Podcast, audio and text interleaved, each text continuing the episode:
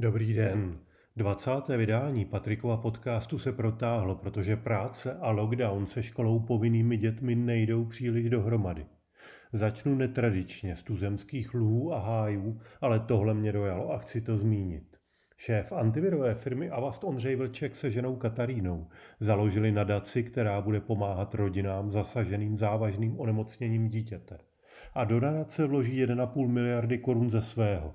Již 5 let přitom pomáhají prostřednictvím soukromé charitativní organizace Zlatá rybka. Detaily si můžete přečíst třeba na serveru iRozhlas. No a proč to zmiňuji? Je to úžasné gesto, které zmínky je prostě hodno. Podobně třeba nedávno manželé Dvořákovi. Mezi českými podnikateli roste množství podobně filantropických projektů zmírňujících utrpení, které jsou mi poněkud bližší než americká snaha nalít soukromé peníze do změny světa, jako to třeba dělá nadace Jeffa Bezose. A když jsme u těch drobných radostí, i tahle si zaslouží zmínku. Petr Šimeček, neboli padák z keboli, si na Twitteru postěžoval, že by potřeboval v nákupu rohlíku propašovat místo zdravých rajčat brumíky pro děti, které jeho ženě vždy z nákupu záhadně vypadnou. No a šéf rohlíku Tomáš Čupr je hodil do tašky a prostě je dětem přivezl. To twitterové vlákno si najděte a na spravení lockdown nálady si ho dejte. A co je nového ve světě techniky? Napětě se čeká na novinky firmy Apple, která by koncem měsíce měla mít svoji tradiční předváděcí akci.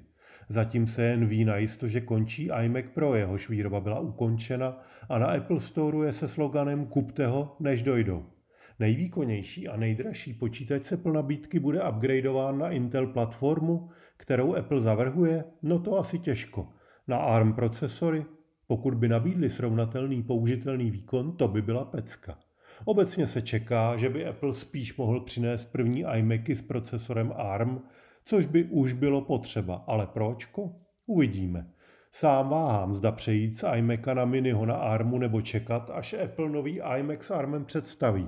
Jenže ten můj iMac má už za sebou 8 let, je z roku 2013 a práce s ním opravdu není nejsvižnější a dlouho čekat na upgrade nevydržím.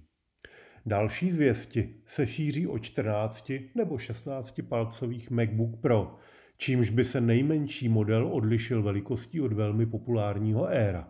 Ale třeba zvěsti o tom, že by mohly tyto notebooky obsahovat čtečku SD karet, už považuji za vysloveně fantaskní. Naopak vyřazení touchbaru z nabídky v celku věřím. Firmě se prostě nepodařilo najít klientelu a produkt dotáhnout tak, aby touchbar lidé rádi používali. Končí také původní velký HomePod, což měl být nejúžasnější chytrý reproduktor pod sluncem. Zatím to až takový šláger není, lépe se prodávají menší a levnější reproduktory, takže i Apple se bude soustředit na HomePod Mini. To je tak, Apple při vývojem toho velkého reproduktoru strávil 5 let a postavil si na něj celé výzkumné centrum. Jenže mašinku nakonec slevňoval pod $300, neprodávala se tak dobře, jako její $100 menší bratříček HomePod Mini, který hraje pro neaudiofila hodně podobně. Podrobně referuji na TechCrunchi.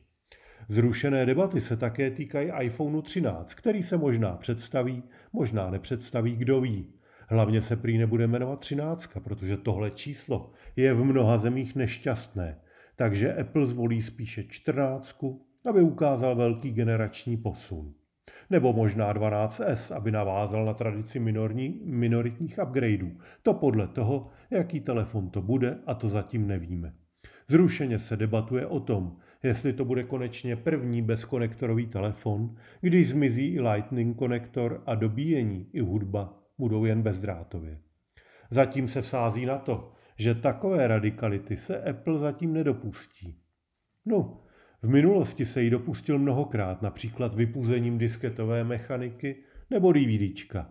Ale kdo z vás dneska ví, co to vlastně bylo?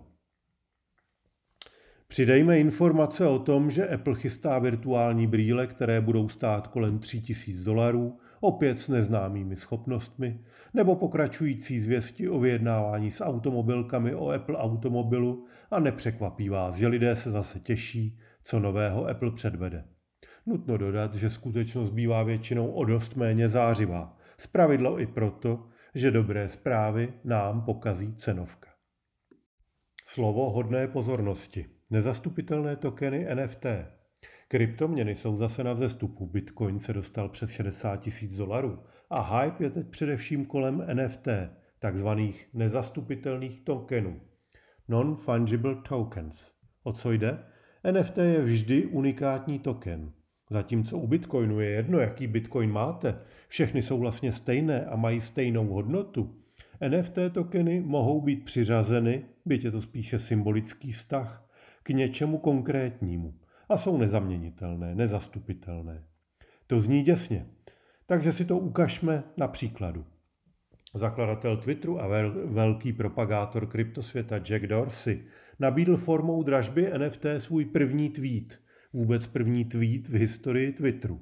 Nebyl příliš objevný. Zněl Just setting up my Twitter, ale vydražil se za $2,5 milionu. Kupcem se stal syna Estavy, šéf malajské firmy Bridge Oracle. Zřejmě to myslel jako marketing, protože nebudu sám, kdo slyšel o téhle firmě poprvé a dozvěděl se, že propojuje blockchainové systémy s reálnými daty pomocí oráklů přes Tron. A tady už jsme na terminologicky tenkém ledě, ale když pán utratil 2,5 míče, tak si zaslouží, abychom si to vysvětlili. Ale necháme si to nakonec. Nejdříve, co jsou ty NFTčka. Jak může syna Estavy teď vlastnit první tweet na světě? No samozřejmě fyzicky nijak, však také nejde o nic fyzického. Ale dostal k tomu digitální certifikát a právně se stal vlastníkem tweetu. Na tom samotném tweetu to není nijak vidět. A Jack Dorsey by jej nepochybně mohl i fakticky smazat, jenže tím už by zničil cizí majetek v hodnotě $2,5 milionu.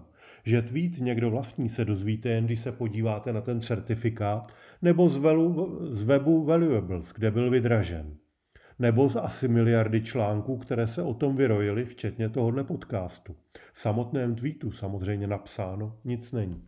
Chcete si to vyzkoušet? Můžete si zdražit i můj tweet. Není o tolik mladší než Dorseyho, není ani o tolik inovativnější, zajímavý je hlavně tím, že jsem ho přidal přes SMS zprávu, protože tehdy v roce 2007 ještě fungovalo přidávání tweetů z mobilu přes SMSky.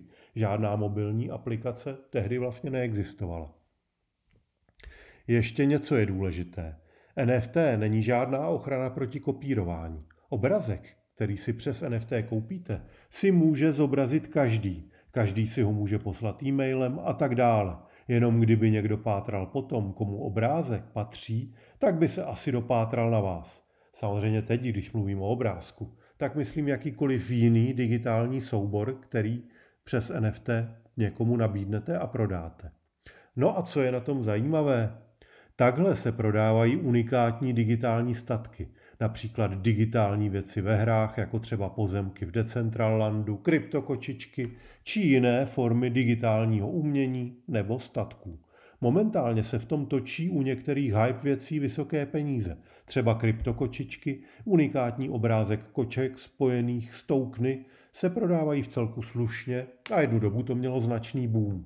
Šéf Tesly Elon Musk například teď právě prodává písničku a za těch pár minut, co jsem to sledoval, se cena vyšplhala na $400 a nepochybně ještě poroste. Jestli je to trend a takovéto digitální statky budou mít nějakou skutečnou sběratelskou hodnotu, to zatím není jisté. Spíš bych řekl, že ano, ale neumím vám říct, k čemu by vám mohlo být vlastnictví Dorseyho tweetu nebo Zandlova prvního tweetu. Samozřejmě kromě toho marketingu. Tak, a teď si pojďme povinně říct něco o tom Bridge Oracle, neboli mostech věštců. Velký mor bitcoinového světa je pojmenování. Většinou je dosti infantilní a až bych řekl nepodobné tomu, co používáme u nás ve firmě. Navíc se obtížně překládá, aby to vůbec mělo nějaký smysl. A stejně tak je to v tomto případě.